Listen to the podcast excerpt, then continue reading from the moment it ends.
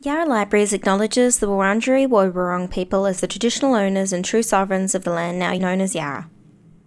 We also acknowledge the significant contributions made by other Aboriginal and Torres Strait Islander people to life in Yarra.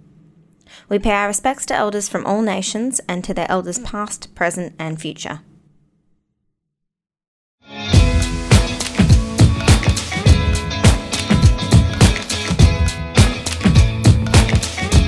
To a Yarra Libraries podcast.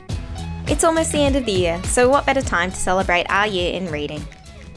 For the 12 days leading up until Christmas, you'll hear a Yarra Libraries team member championing the book they love to read most in 2019 every day. Now, just a note, that's the book that they enjoyed the most in 2019. It doesn't have to have been published then. Think of this as some inspiration for your holiday reading, for your gifting, or for your to read list for 2020. On the fourth day of reading, we have Kip from Richmond Library. Hello, my name is Kip, and I'm working uh, temporarily as a children's librarian at Richmond for Yarra Libraries. And the book that I most enjoyed reading this year was the first Polly and Buster um, by Sally Rippin.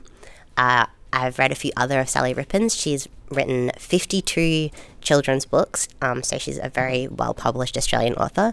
But this was her first book aimed at the middle primary range, so looking at children eight and above.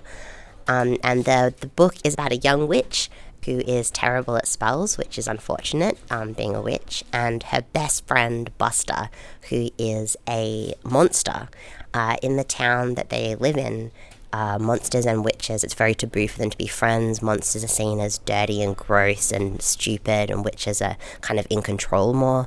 But Polly and Buster are best, best friends, and they hang out every night in their favorite tree. And they're both unusual. Like Polly is a witch who is not good at spells, and Buster is a monster, but he's not angry and aggressive. In fact, he has so many feelings. When he feels too many, he blows up like a balloon and floats away. So he's a very sensitive monster. Um, and so they've kind of become friends out of their differences, but they face a lot of challenges together, like the, the peer pressure from their family and friends not to be friends with each other. And Polly wants to be popular at school, so when she casts a spell to get the monsters away from Buster, one of the witches said she was actually trying to attack the monsters because they were trying to get to them. And then it creates this big kerfuffle where monsters and witches are starting to almost be like a civil war with each other. It's Polly and Buster's job to try to get the town to realize that monsters aren't bad and that witches and monsters can live together. Um, so it's enjoyable for adults and children alike. It has a good macrocosmic kind of um, message about you know being different in society, um, but it's also a really good children's read just about the value of friendship. And there's also some beautiful illustrations by Sally Rippin herself.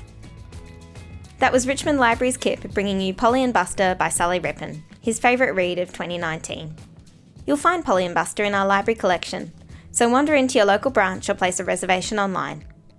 We'll be back tomorrow with another book you're sure to love. Happy reading!